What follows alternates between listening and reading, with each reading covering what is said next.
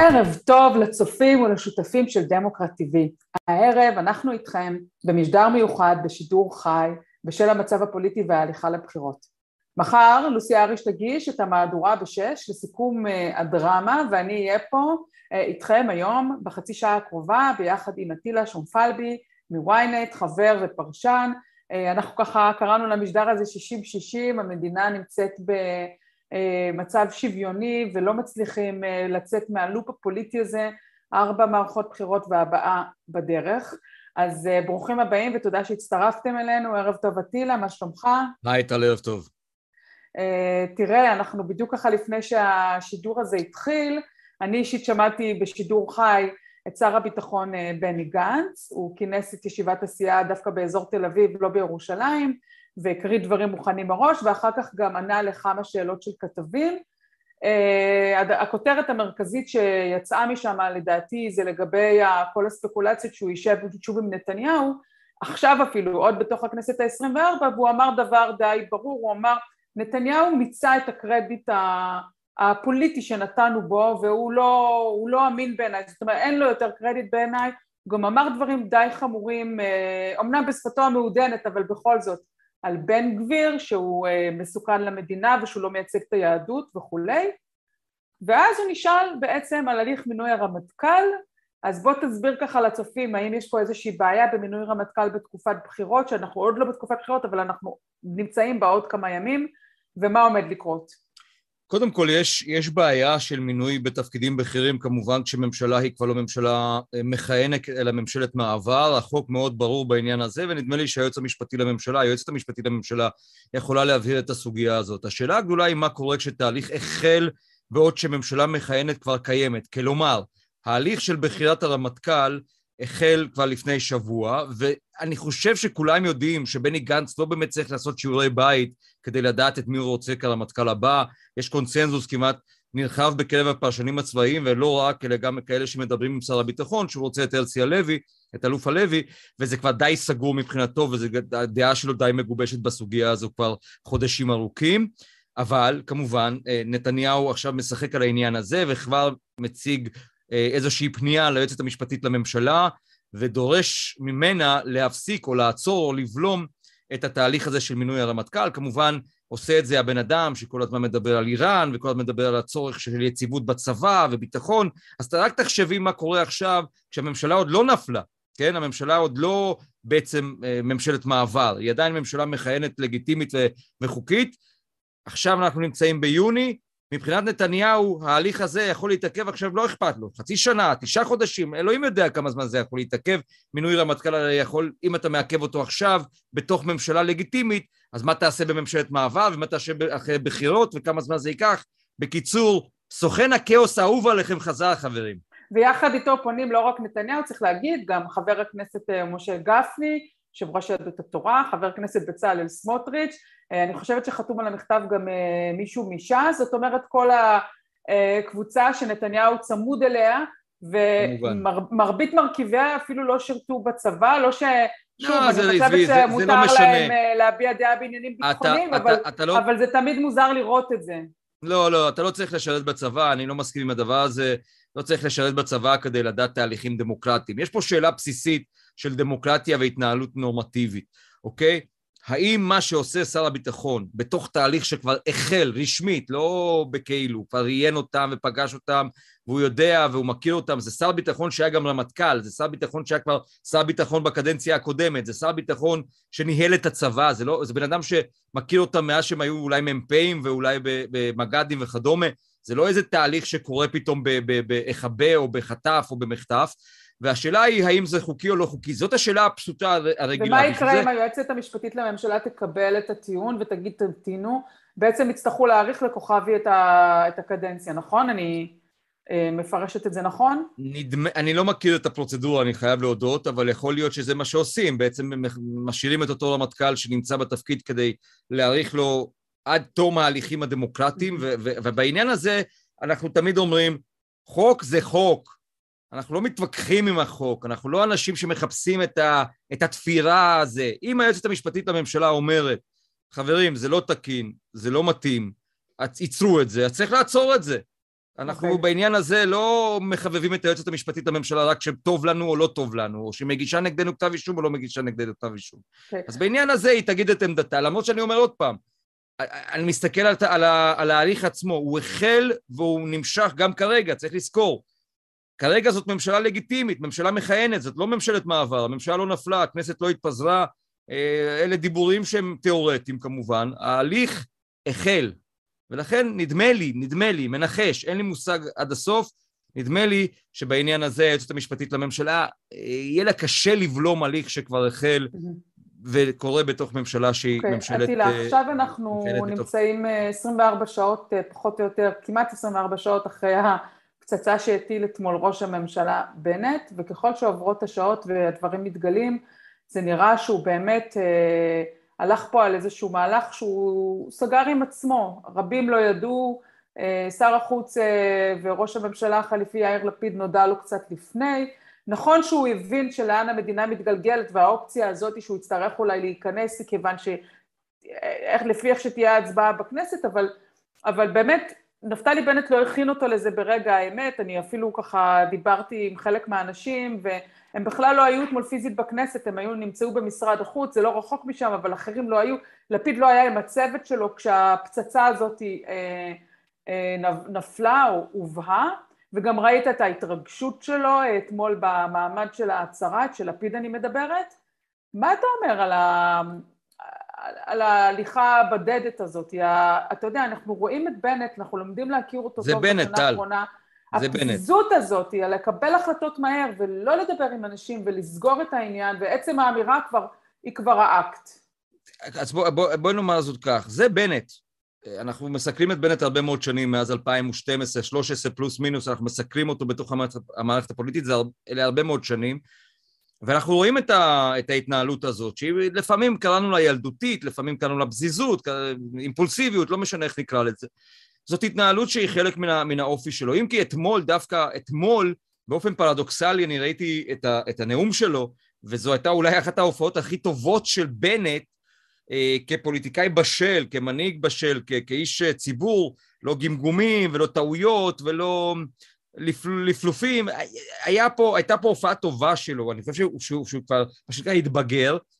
בעניין, ה, בעניין הקפריזיות הזאת של פתאום לפרק את הממשלה, תראי, אני חושב שאפשר לדמות את זה לסוג של משיכת השקע מהתקע, או התקע מהשקע, אה, במקרה של, של ממשלה שהייתה כבר על, על מכונות. הממשלה הזאת הונשמה על מכונות, היה ברור לחלוטין שאורבך לא מתכוון לעשות יוטן, היה גם ברור לחלוטין שכבר קשה מאוד להגיע עם זועבי ועם אה, גנאים לאיזשהן אה, הבנות נורמטיביות שיחזירו את הממשלה לפסים נורמליים. ברגע שסילמן פרשה, ואני אה, לא, לא אשכח לעצמי מה שנקרא את המשפט הזה, אמרתי זה נגמר. זה, זה הופך לברווז צולע, אנחנו, כן. עלי דק כזה שאנחנו מכירים אותו מהפוליטיקה האמריקנית, הוא, הוא פשוט הופיע אצלנו ב, על, במציאות. ו- וכל הניסיונות האלה, כן, כן, נסדר, נעשה, נדחה, נביא, אני חושב שבנט פשוט רצה לחתוך.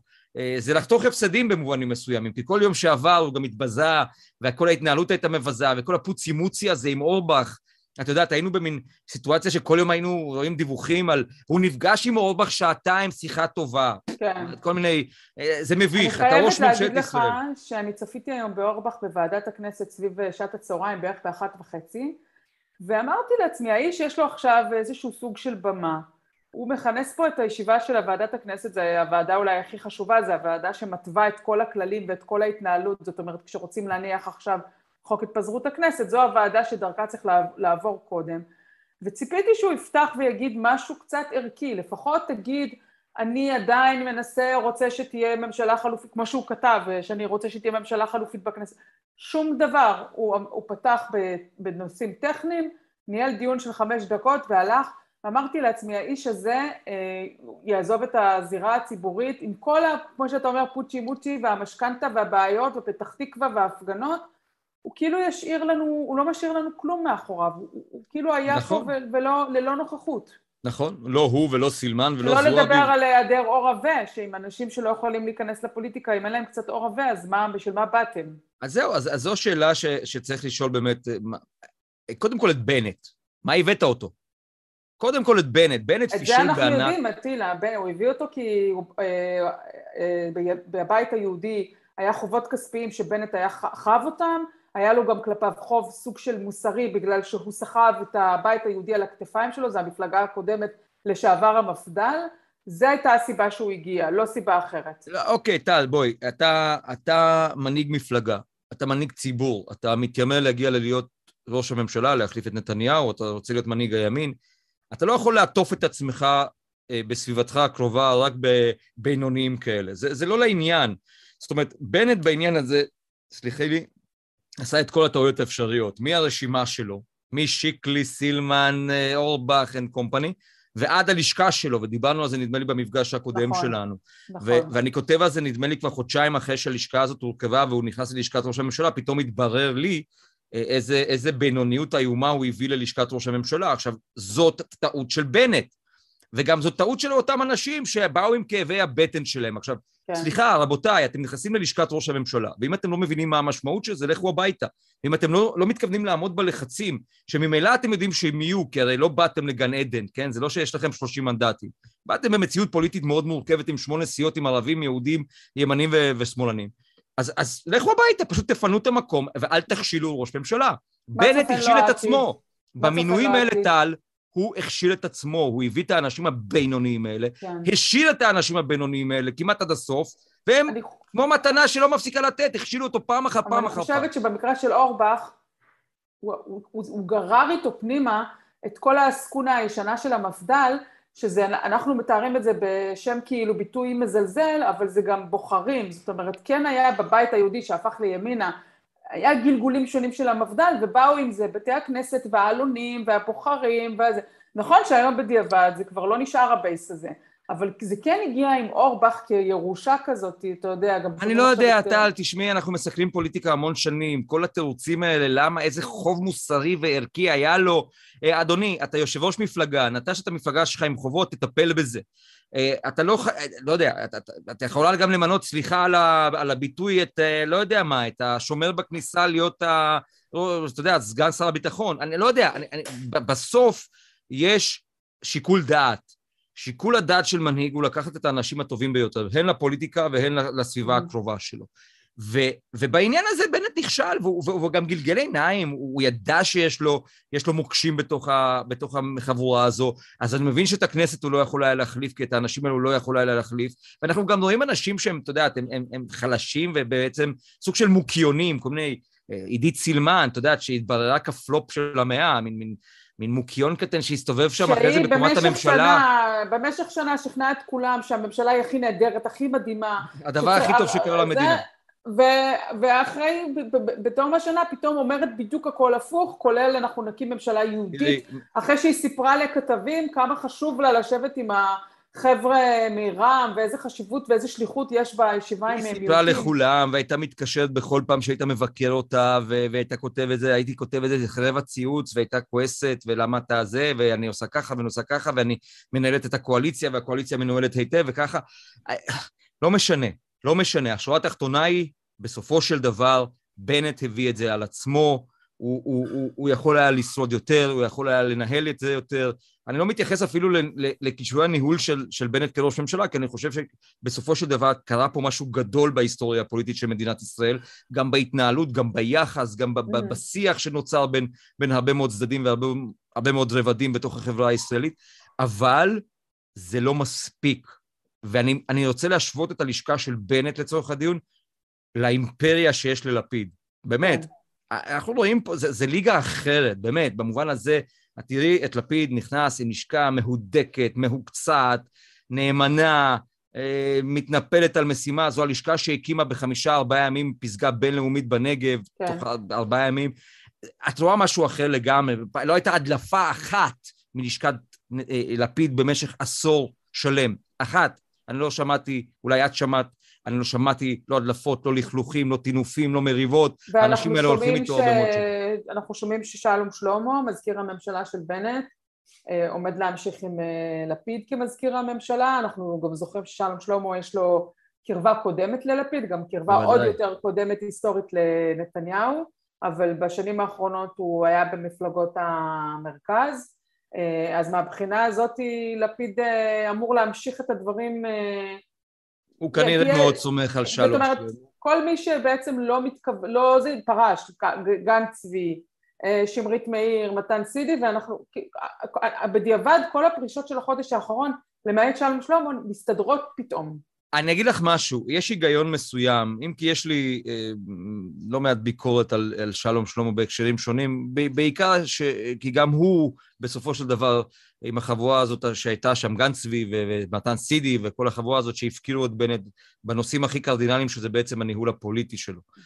אבל נדמה לי ש, ששלום שלמה, א', הוא המנוסה ביותר מכולם שם, ב', הוא זוכה לאמונו של, של לפיד, ויש גם היגיון שמזכיר הממשלה שצריך להמשיך בעצם להיות המתווך בין ראש הממשלה לבין השרים בממשלה, הוא, הוא, אתה לא מחליף אותו לכמה חודשים, כן. זה, גם, זה גם מגוחך, כי זה התפקיד הכי מורכב שצריך ללמוד כן. אותו ולהכיר את כל הזה, ושלום שלמה כבר, יש לו את הניסיון של השנה הזאת, וגם זה, זה, יש בזה, יש בזה לוגיקה טכנית אפילו, גם ורציונלית, אז במובן הזה אני די מבין ש, כן. שלפיד לא מחליף את האיש הזה. תגיד, חזרה רגע לסילמן ולאורבך, ואחר כך נעבור לשניים, רניים וזועבי. Mm-hmm. סילמן ואורבך, אז אורבך לדעתי בעצם פיטר את עצמו, מה שנקרא, פיטרת את עצמך מהעבודה שלך, לא תהיה לו יותר עבודה בזירה הפוליטית בעתיד הנראה לעין. סילמן לעומת זאת, יש כל מיני רמזים שכן תשולב בליכוד, ואני גם קוראת את החוק ומבינה שלפי החקיקה ההבטחות שניתנו להם לא חוקיות ואני שואלת את עצמי איפה היועצת המשפטית של הכנסת, איפה היועצת המשפטית לממשלה? זה לא נוגע להם כל האירוע הזה? זה הבטחה להיות אה, שרת בריאות תראי, אבל איך, איך, איך זה ייתכן שזה ככה, היא מסתובבת אתמול, אומרת, תופסים אותה במצלמה, אומרת ליריב לוין, איך הייתי בסדר עד הרגע האחרון, הייתי נהדרת, משהו כזה. ויריב לוין, כן, כן. תראי, בהקשר הזה אנחנו לא מתבלבלים. עידית סילמן אה, הייתה ונותרה משרתת של נתניהו בהקשר הזה של הפלת הממשלה מן הרגע ש, שבו התהפכה, אה, ומה שנקרא, כל הזכויות שמורות אה, שמוליק סילמן. אבל, אבל, אבל אני לא יודע מה נסגר שם, זאת אומרת, אנחנו לא, לא נוכל גם לדעת, כי יכול להיות שיש שם איזה דיל שהוא, שהוא לא כתוב, והוא לא חתום, והוא לא, לא נוכל למצוא אותו. אם אין נייר, אז, אז בהקשר הזה תמיד אפשר להגיד, לא הבינו אותי נכון, או כן הבינו אותי נכון, לא התכוונו, כן התכוונו. את מכירה את, ה, את הפוליטיקה, וגם, אגב, אני אגיד לך עוד משהו בהקשר הזה.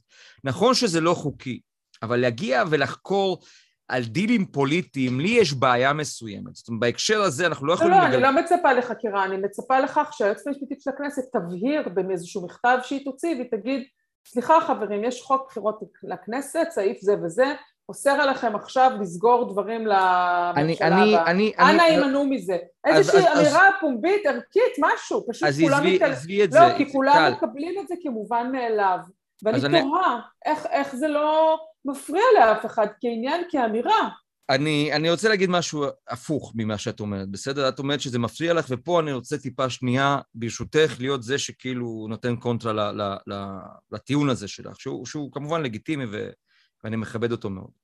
אני חושב שעצם העובדה שאנחנו באים ודורשים מפוליטיקאים לא לסגור דילים או לא לעשות כל מיני הסכמים ביניהם, בין אם בתקופת בחירות או בין אם בתקופה שהיא לא בחירות, אני חושב שזה זה, זה, זה, זה טיפה, אני לא רוצה לקרוא לזה צביעות, אבל זה, זה תמימות שהיא לא קשורה למציאות, אוקיי? זה ניתוק מהמציאות.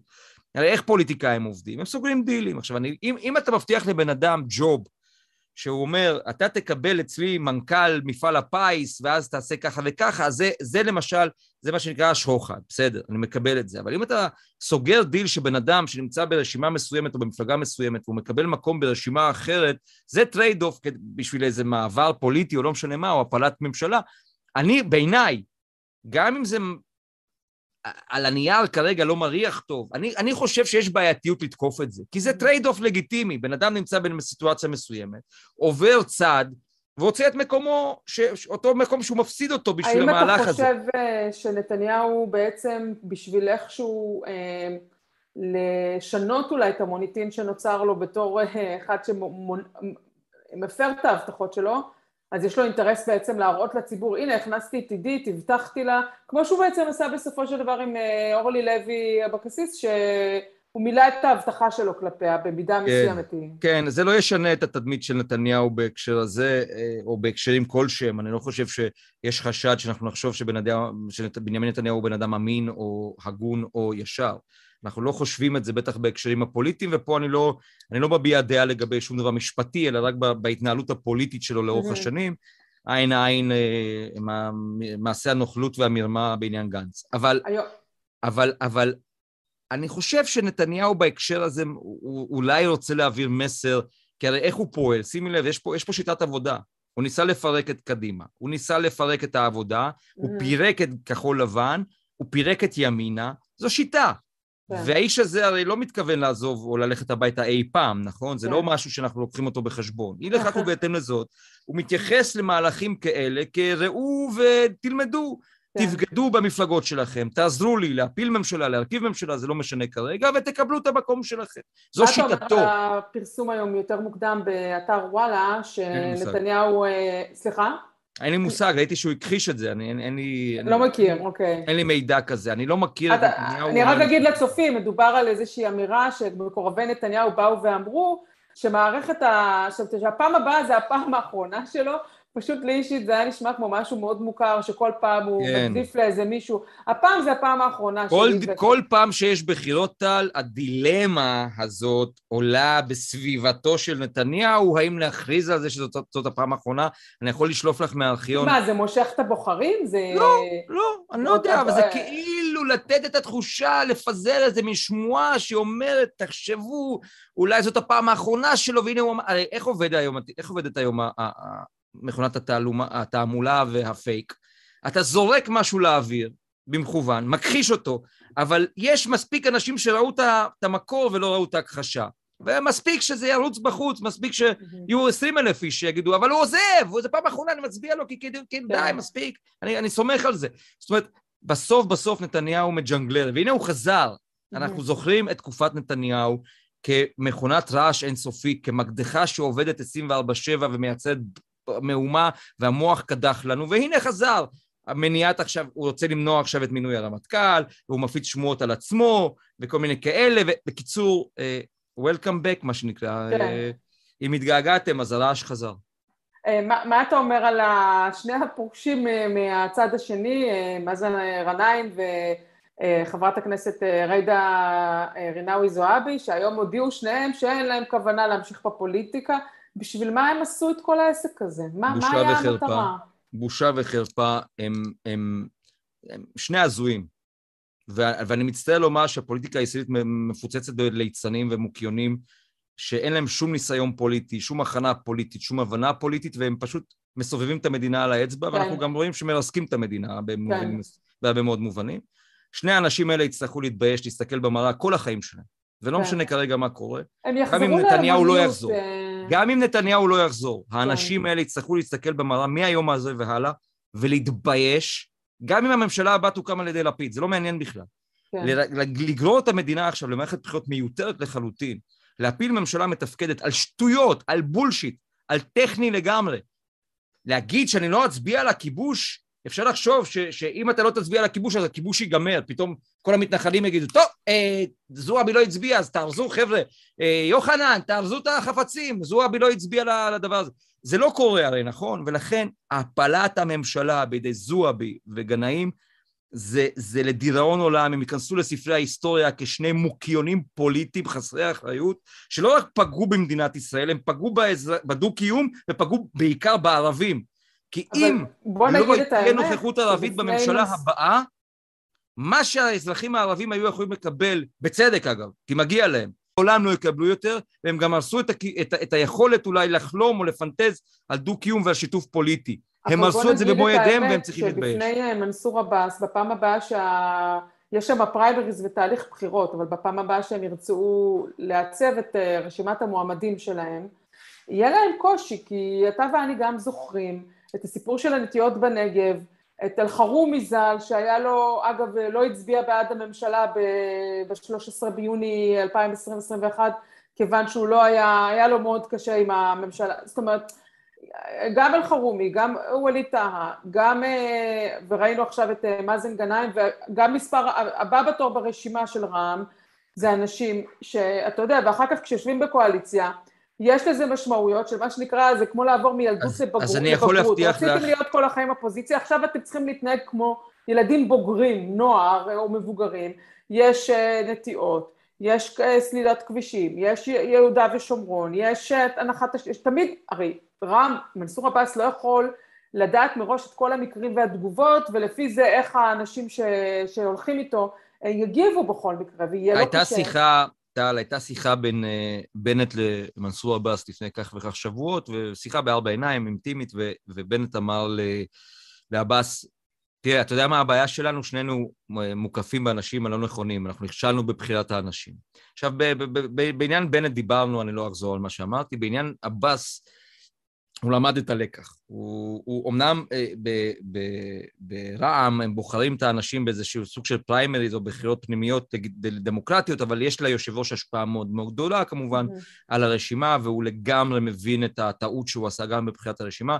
הרשימה של רע"מ תראה אחרת לדעתי ולהבנתי אה, בבחירות הבאות. מנסור עבאס נחוש ללכת בקו הזה, לא יודע אם, לא נראה לי שעם נתניהו, אבל הוא נחוש ללכת בקו הזה של להמשיך ולהיות חלק מהשלטון ומהקואליציות במדינת ישראל, ולכן הוא חייב לייצר לעצמו רשימה שלא תעשה לו בעיות בפעם הבאה. הוא מבין את הטעויות, הוא מבין טעויות מאוד מאוד אז אה, מורכבות. אז ווליד טאהא לפי זה לדעתי יישאר, וגם יאסין ח'טיב, אה, הם שניהם היו מה שנקרא...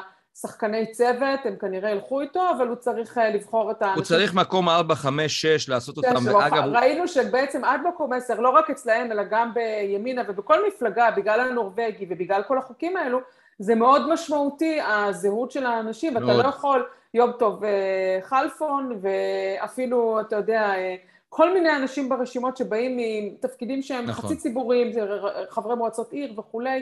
דבר אחרון, לפני שאנחנו אה, ניפרד, נחזור רגע לבני גנץ, היה פה באמת אה, סיפור שלם עם מיכאל ביטון, ואני כל הזמן אמרתי, אתה רואה, להבדיל ממרץ או ממה שקורה בימינה, בני גנץ אה, מפרגן לו, מבסוט מהמהלך, הוא חושב שאולי הוא מושך לו קולות ממפלגת העבודה. היום שאלו אותו באירוע שהתקיים קודם לכן בגני התערוכה, שאלו אותו האם מיכאל ביטון לאור ההתנהלות שלו והמרדנות שלו ימשיך איתך בפעם הבאה, בוודאי ובוודאי. מבחינתו מיכאל ביטון מביא את הבוחרים אולי היותר... אה, הוא גם אה, עשה עבודה טובה מבחינתו, בואי תראי, בשבועות האחרונים האלה שמיכאל... אבל הוא כרסם בממשלה, ולשרה כן. מיכאלי הייתה טענה אחת אה, מאוד חזקה מולו, היא אמרה, הרפורמה שהבאתי עברה פה אחד בממשלה, כולל השרים ממפלגתך כחול לבן, מה עכשיו אתם רוצים אחרי שהממשלה... כן, אבל מיכאל ביטון לא הפיל את הממשלה. אני, אני, אני, שוב, אפשר לבקר אותו על זה שהוא נתן עוד דלק והדליק את המדורה והכל נכון, אבל הוא לא, לא הפיל את הממשלה. Mm. ובעניין הזה אני חושב שגנץ אה, נתן לו מרחב תמרון לא קטן. זאת אומרת, הוא נתן לו את המרחב הזה, הוא אומר, שמע, תראה, אנחנו מבינים שיש פה בעיה, הממשלה הזאת לא תחזיק יותר מדי, ואני גם אה, פרסמתי לפני יותר מחודש כבר, יותר מחודש, אני מדבר איתך על, על סמוך מאוד לסילמן, שבכחול לבן כבר התייחסו למציאות כמציאות של בחירות. זאת אומרת, הם כבר התכוננו לבחירות, זה, זה, זה כבר... אולי, אולי המפלגה הראשונה שנכנסה למוד בחירות הייתה כחול כן. לבן, ולכן המשחק הזה שמיכאל ביטון אה, שיחק מול, מול, מול השרה מיכאלי, הוא משחק ש, שנועד, שנועד גם להראות, שמעו, קודם כל אנחנו לא סמרטוטים שלכם. כן. אה, ולבני גנץ תמיד יש את התחושה הזאת כאילו דופקים את בני או מזלזלים בבני, את מכירה את, את הביטויים כן. האלה, לא ניתן להם לזלזל בבני, וכל פעם שיש איזה מין, אה, מין תקלה כזאת, אז כאילו את רואה שהוא... וגנץ בעניין הזה, הוא, הוא כדי לא ליצור את... הוא למד פוליטיקה, כדי לא להיות זה שבפרונט, שהוא כן. מתחכך כל הזמן, והוא ה... אתה יודעת, הוא הילד שכל הזמן מפונק, ולמה לא טוב לי, ולא קראו לי, ולא אמרו לי, אז הוא שלח, הוא נת...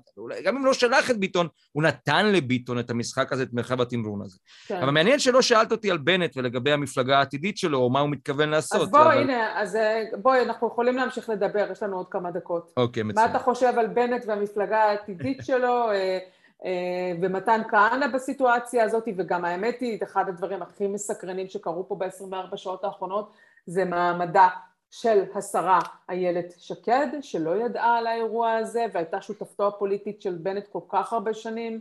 תראי, אה, אני חושב, אני חושב שמה שעשה פה אה, בנט בעניין הזה, הוא לא מטומטם, בסדר? בנט הוא לא מטומטם. ואני חושב שבמובנים מסוימים ההודעה הזאת שהייתה פתאומית, אולי מפתיעה, אולי דרמטית, אולי לא משנה מה, נועדה בין היתר ליצור גם מציאות שבה הוא חותך לחלק מהאנשים את אופציות המילוט. כן. זאת במובן מסוים הוא כל הזמן בחודשים האחרונים... בוא נגיד, לאורבך, לאורבך, קודם כל לאורבך כמובן. לשיקלי הוא כבר חתך לפני כחודש. נכון. וסילמן, ו... יכול להיות שהוא גם חתך לה, פחות או יותר. נכון. אז, וש... ו... ו... והוא רצה למנוע, הוא רצה למנוע את, הש... את. את המשולש הזה של, של אורבך, שקד ו... וקארה, כי הוא לא ידע... ב... הוא לא ידע בוודאות מה יקרה. נגיד אם אורבך הולך, האם הם ילכו איתו. ויכול להיות שיש פה מה שנקרא, ב-back of his mind, היה פה איזה משהו בתת המודע, מין מהלך אה, נבזי סלש אכזרי, מין עכשיו, עכשיו אני אשלם לך, אני אראה לכם מה זה, חכו שנייה, אני, אני אעשה לכם את זה עכשיו. הוא מתנקם בה לדעתך? הרי המפגשים המשולשים שלה עם קארה ועם, אה, ועם אורבך היו בידיעתו. אני, אני לא יודע לומר לך, אני לא יודע להגיד לך אם יש פה סגירת חשבון או אין פה סגירת חשבון, אני גם לא יודע להגיד לך מה הסימנים, אבל בואי, ברשותך, נסתכל על, ה, על הסיכוי של בנט להצליח פוליטית. לא מדבר על 30 מנדטים, אני מדבר על הפתעת בחירות סטייל בני גנץ עם שמונה מנדטים. אני, אני טוען, אבל זה תלוי בו, שאם אה, בנט מחליט להילחם, fight אמיתי, על המקום שלו בזירה הפוליטית, הוא בהחלט יכול למצוא אלקטורט. כי אני טוען, אני חושב, שיש, צריך לבדוק את זה כמובן מדעית ובסקרים ובמחקרים, אבל אני טוען שני, שתי טענות. האחת, כמו שבכל מערכת בחירות יש קבוצה באוכלוסייה שלא מודה למי היא מצביעה, את מכירה את זה? יש כאלה כן. ליכודניקים שלא לא נעים, אז הם לא אומרים שהם ביבי. Mm-hmm. או אני יודע מה, אה, הם גנציסטים, אבל לא יגידו גנץ, כי כאילו גנץ הוא החבוט ביותר בחבורה, אז כאילו לא נעים להגיד את זה. אני חושב שלבנט יש אלקטורט יותר גדול ממה שחושבים, כי אני טוען שיש בישראל ימין שמרני, ממלכתי, לא ביביסטי, דמוקרטי. שמכבד את שלטון החוק ומכבד את מוסדות המדינה, שלא רוצה לפרק את המדינה. אבל מה תהיה הבעיה שלו בקמפיין? השאלה האם הוא הולך להילחם על האלקטורט הזה, באיזה fight הוא ייתן. ראינו אותו בעבר, הוא יודע להילחם. השאלה אם לא, יש לו את האנרגיות האלה. אבל הנקודה היא, אם הוא בא ואומר, במערכת הבחירות הקודמת, הרביעית, הוא בעצם נתן לכולם להבין שהוא מעדיף לשבת עם נתניהו ואין לו שום בעיה עם, ה, עם, ה, עם האישומים של ראש הממשלה, ורק נכון. אחר כך בשלבים יותר מאוחרים הם אמרו, אנחנו נקים את הממשלה ואנחנו מתנגדים לבחירות חמישיות. זה אמנם היה תוך כדי הקמפיין, אבל זה בעצם, ו, ופה הוא לא... לא הסתיר. אגב, לא... אנשים, אנשים לא... אני, כל פעם שאני מתראיין בכלי תקשורת שמרניים, אז שואלים אותי, אבל הוא רימה, והוא נוכל מרעננה וגנב וזה, ואני תמיד אמרתי להם, חבר'ה, אתם לא הקשבתם לו, הוא לא, נכון. נראה, הוא לא רימה. הוא תמיד אמר, אני, הוא, הוא, אמר. הוא נתן את הנוסחה, היא הייתה מורכבת להבנה, אני מודה. זה לא היה איזה שחור או לבן. אבל בתוך המציאות המאוד מורכבת הפוליטית הוא אמר מהם התנאים, הייתה, היו אלמנטים בנוסחה הזאת, ב, ב, היה ברור, אני לא אתן חמישית, אבל אני לא פוסל את ביבי, אבל אם ביבי לא מרכיב אז אני הולך למשהו אחר. זה היה שם, פשוט לא רצו ש... לשמוע, כי. זה לא היה נעים. אבל בהתחשב בשנה שחלפה, כן, היה האזנה סלקטיבית. בדיוק. אנחנו, אני שמעתי היטב את האמירה שלו, אני לא אתן בחירות חמישיות, אנשים אחרים לא שמעו את זה, ולכן הם קוראים לו היום נוכל. אבל בהתחשב בשנה שעברה עליו, בהתחשב בראשות הממשלה של השנה, בהתחשב במה שהוא עבר מבחינת נתניהו ואנשיו, לנהל עכשיו קמפיין בחירות ולהגיד כן, אולי אני אשב עם נתניהו, אולי אני לא אשב עם נתניהו, אז בעצם אנשים, אתה יודע, הוא כאילו לא, הוא לא, הוא לא ברור, וברגע שהוא יהיה לא ברור... הוא לא ברור... כרגע, הוא לא ברור כרגע, למרות שהוא די ברור. אני חושב שאחרי מה שהוא עבר עם נתניהו, זה איקס בסדר גודל של, של בדיקת PCR לפני טיסה. אבל הוא לא יגיד את זה, כי אז לא יישארו בוחרים שם. תשמעי, לא נכון... לא, אני... בואי שנייה רגע, מי שרוצה להיות ימין בלי נתניהו, יש לו את ליברמן או את צה"ל. בואי ברשותך נקיים את השיחה הזאת בעוד שבוע, שבועיים, כששנינו עם המקורות שלנו במכוני המחקר נקבל את הנתונים, כי זה ייבדק. זה ייבדק. אם בנט יבקש או מישהו אחר יבקש. גם גדעון סער צריך לבקש את הנתונים האלה ואת המחקרים האלה, לבדוק מהי הקבוצה באוכלוסייה, מה המספר האמיתי של אנשים שאומרים, אני ימין, אני שמרן, בדיוק. אבל אני ממלכתי, ואני דמוקרט, ואני לא ביביסט. יש קבוצה כזאת נחרצת. יש קבוצה כזאת, ואם הוא יילחם עליה, ואם הוא ידליק אותה, ואם האנשים האלה מיצו את נתניהו, אבל מעריכים את מה שבנט עשה... אגב, לפעמים האסימון לגבי מנהיגים נופל בדיעבד. אני כן. מזכיר לך מקרה בני גנץ, הוא היה החמור, חמורו של משיח. אלדד יניב קילל אותו מימין, מבוקר עד ליל, וכל השמאל אמר שהוא בוגד ונוכל וככה. בסוף, ואני טוען את זה גם עכשיו, ואת יודעת את הדיון הזה בינינו, בני גנץ הציל את המדינה, בני גנץ הציל את מדינת ישראל אה, אה, מדמוקטטורה אמיתית של נתניהו, אם הוא היה מקבל את ה-61. ולכן... אבל לא היה לו את ה-61, ולכן בני גנץ לא צריך היה להציל אותו. הוא עשה טעות כיוון שנתניהו מרח אותו והלכו לתקופה מאוד אוקיי, ארוכה לא ללא משנה, תקציב. אבל הוא עשה את המהלך הזה שבסוף הציל את המדינה, וזה מה שחשוב פה. המחנה הדמוקרטי צריך לזכור, יש פה מחנה דמוקרטי ויש פה מחנה לא דמוקרטי, ואנחנו, או, או פסאודו-דמוקרטי, ואנחנו רוצים דמוקרטיה, וצריך להגן על הדמוקרטיה הזאת בכל מחיר, ולכן המחיר הזה יכול להיות לפעמים מורכב ומסובך ומתוסבך, ואנשים יגידו ששיקרת והפרת הדמוקרטיה לפני הכל, תזכרו מה אני אומר לכם. זאת אומרת, תטילה, אחרי מערכת הבחירות החמישית, אם תהיה קבוצה שהיא תהיה במרכז, כמו גנץ, סער, ליברמן, שיגידו, אנחנו יושבים עם נתניהו, ובלבד שבן כן. גביר וסמוטריץ' נשארים בחוץ, אתה תומך בזה. כן, כן, כן, כן, חד משמעית. יותר מכל דבר אחר חשוב להגן על מדינת ישראל מפני האורבניזציה. כי מדינת ישראל היום... ושנינו מסכימים שביבי לא יעשה היום- לזרוק את אה, סמוטריץ' בשניות. זכרי מה אני אומר לך. היום במדינת ישראל אנחנו נעים ש- על הציר שבין אורבך לאורבן. זה הציר. בין טירון פוליטי חלש לבין אה, דמוקטטור אירופי שלא רואה בעיניים ששינה את החוקה שלו. זה הציר שאנחנו נעים בו, ואם צריך, ו, ו, ומדינת ישראל והמחנה הדמוקרטי חייב לזכור את זה. המחיר יכול להיות גם כן לשבת עם נתניהו באותה ממשלה. אבל אם אתה יושב עם נתניהו באותה ממשלה, אתה מקבל שליטה להגן על מערכת המשפט, על בית המשפט העליון. בואי, אה, טל, זה כבר לא מוסתר. דודי אמסלם וציטוטיו הם out there. דיסטל והאקונומיקה זה out there. פינדרוס והפיצוצים שלו בבית המשפט העליון זה out there. זה לא איזה קלינק אגב, רמיזה. הם מדברים בדפי המסרים, נשנה את אגב, מערכת רק אני המשפט. שמתי אלי לב של- כהן אומר את זה, מיקי זוהר אומר את זה, תקשיבי, זה בחוץ. רק אני שמתי לב שאמסלם נמצא על מיוט ב-48 שעות לא האחרונות. יודע, הוא דיבר, נדמה לי, אתמול שמעתי אותו ברדיו מתראיין איפשהו, נדמה לי אצל אראל סגל, ודיבר, ואפילו חזר בו מכמה ביטויים שהוא אמר, אבל אני רוצה לומר את זה עכשיו, בנקודת זמן הזו, כדי שלא ניפול מהכיסא אחרי בעוד שלושה חודשים או ארבעה חודשים. יש למחנה הדמוקרטי יעד ומטרה, והיעד הזה זה להגן על הדמוקרטיה במדינת ישראל. יש לזה מחירים יכול להיות, ויכול להיות שהמחיר הזה, אם נתניהו שוב יקבל את המנדטים שהוא מקבל, ואם לא תהיה שוב אפשרות להרכיב ממשלה, האם נלך שוב לסיבוב שישי? האם ניתן לנתניהו לנסות להרכיב אה, אה, ממשלה עם, עם הבן גבירים? זאת שאלה מורכבת, והמחיר יכול להיות שהתשובה היא לא, אי אפשר להמשיך עם, עם הפסילה הזאת. ואם המחנה הדמוקרטי מקבל אחיזה במשרד המשפטים, במשרד לביטחון הפנים, בוועדת חוקה, בהגנה על מערכת המשפט והדמוקרטיה הישראלית, המחיר הזה שווה את זה, כי מדינת ישראל עובדת בציר שבין אורבך לאורבן. ואנחנו לא רוצים להגיע לאורבן, אוקיי. ויש לזה מחירים. אז אני מציע תקלע. למחנה הדמוקרטי ולתומכי המחנה הדמוקרטי לתת לעצמם שתי סטירות התעוררות עכשיו, לשתות כוס מים. הפוליטיקה היא מורכבת, ואסור לשכוח ולהתעלם מעובדה אחת. נתניהו חזק, יש לו 30-35 מנדטים, זה המון. ואחרי מה שעברנו פה השנה, יכול להיות שכל המדינה הזאת תימצא במציאות של ממשלת אחדות, ואי אפשר לפסול את זה. כן, הדמוקרטיה היא מעל הכל, מדינת ישראל הדמוקרטית היא מעל הכל, צריך לזכור את זה כבר עכשיו. מעניין, מעניין. טוב, היינו מעדיפים שלא תהיה מערכת בחירות, אבל אה, ברור. זה המצב, ואנחנו נסיים פה את השידור המיוחד הזה שקראנו לו 60-60 לרגל ה- אה, העם החצוי שלנו. אגב, אפרופו 60-60, טל, סליחה שאני מתפרץ, רציתי להגיד את זה קודם, אבל שימי לב שגם הבוקר, בנקודת השפל של הממשלה המתפרקת הזאת, עדיין אין לנתניהו 61.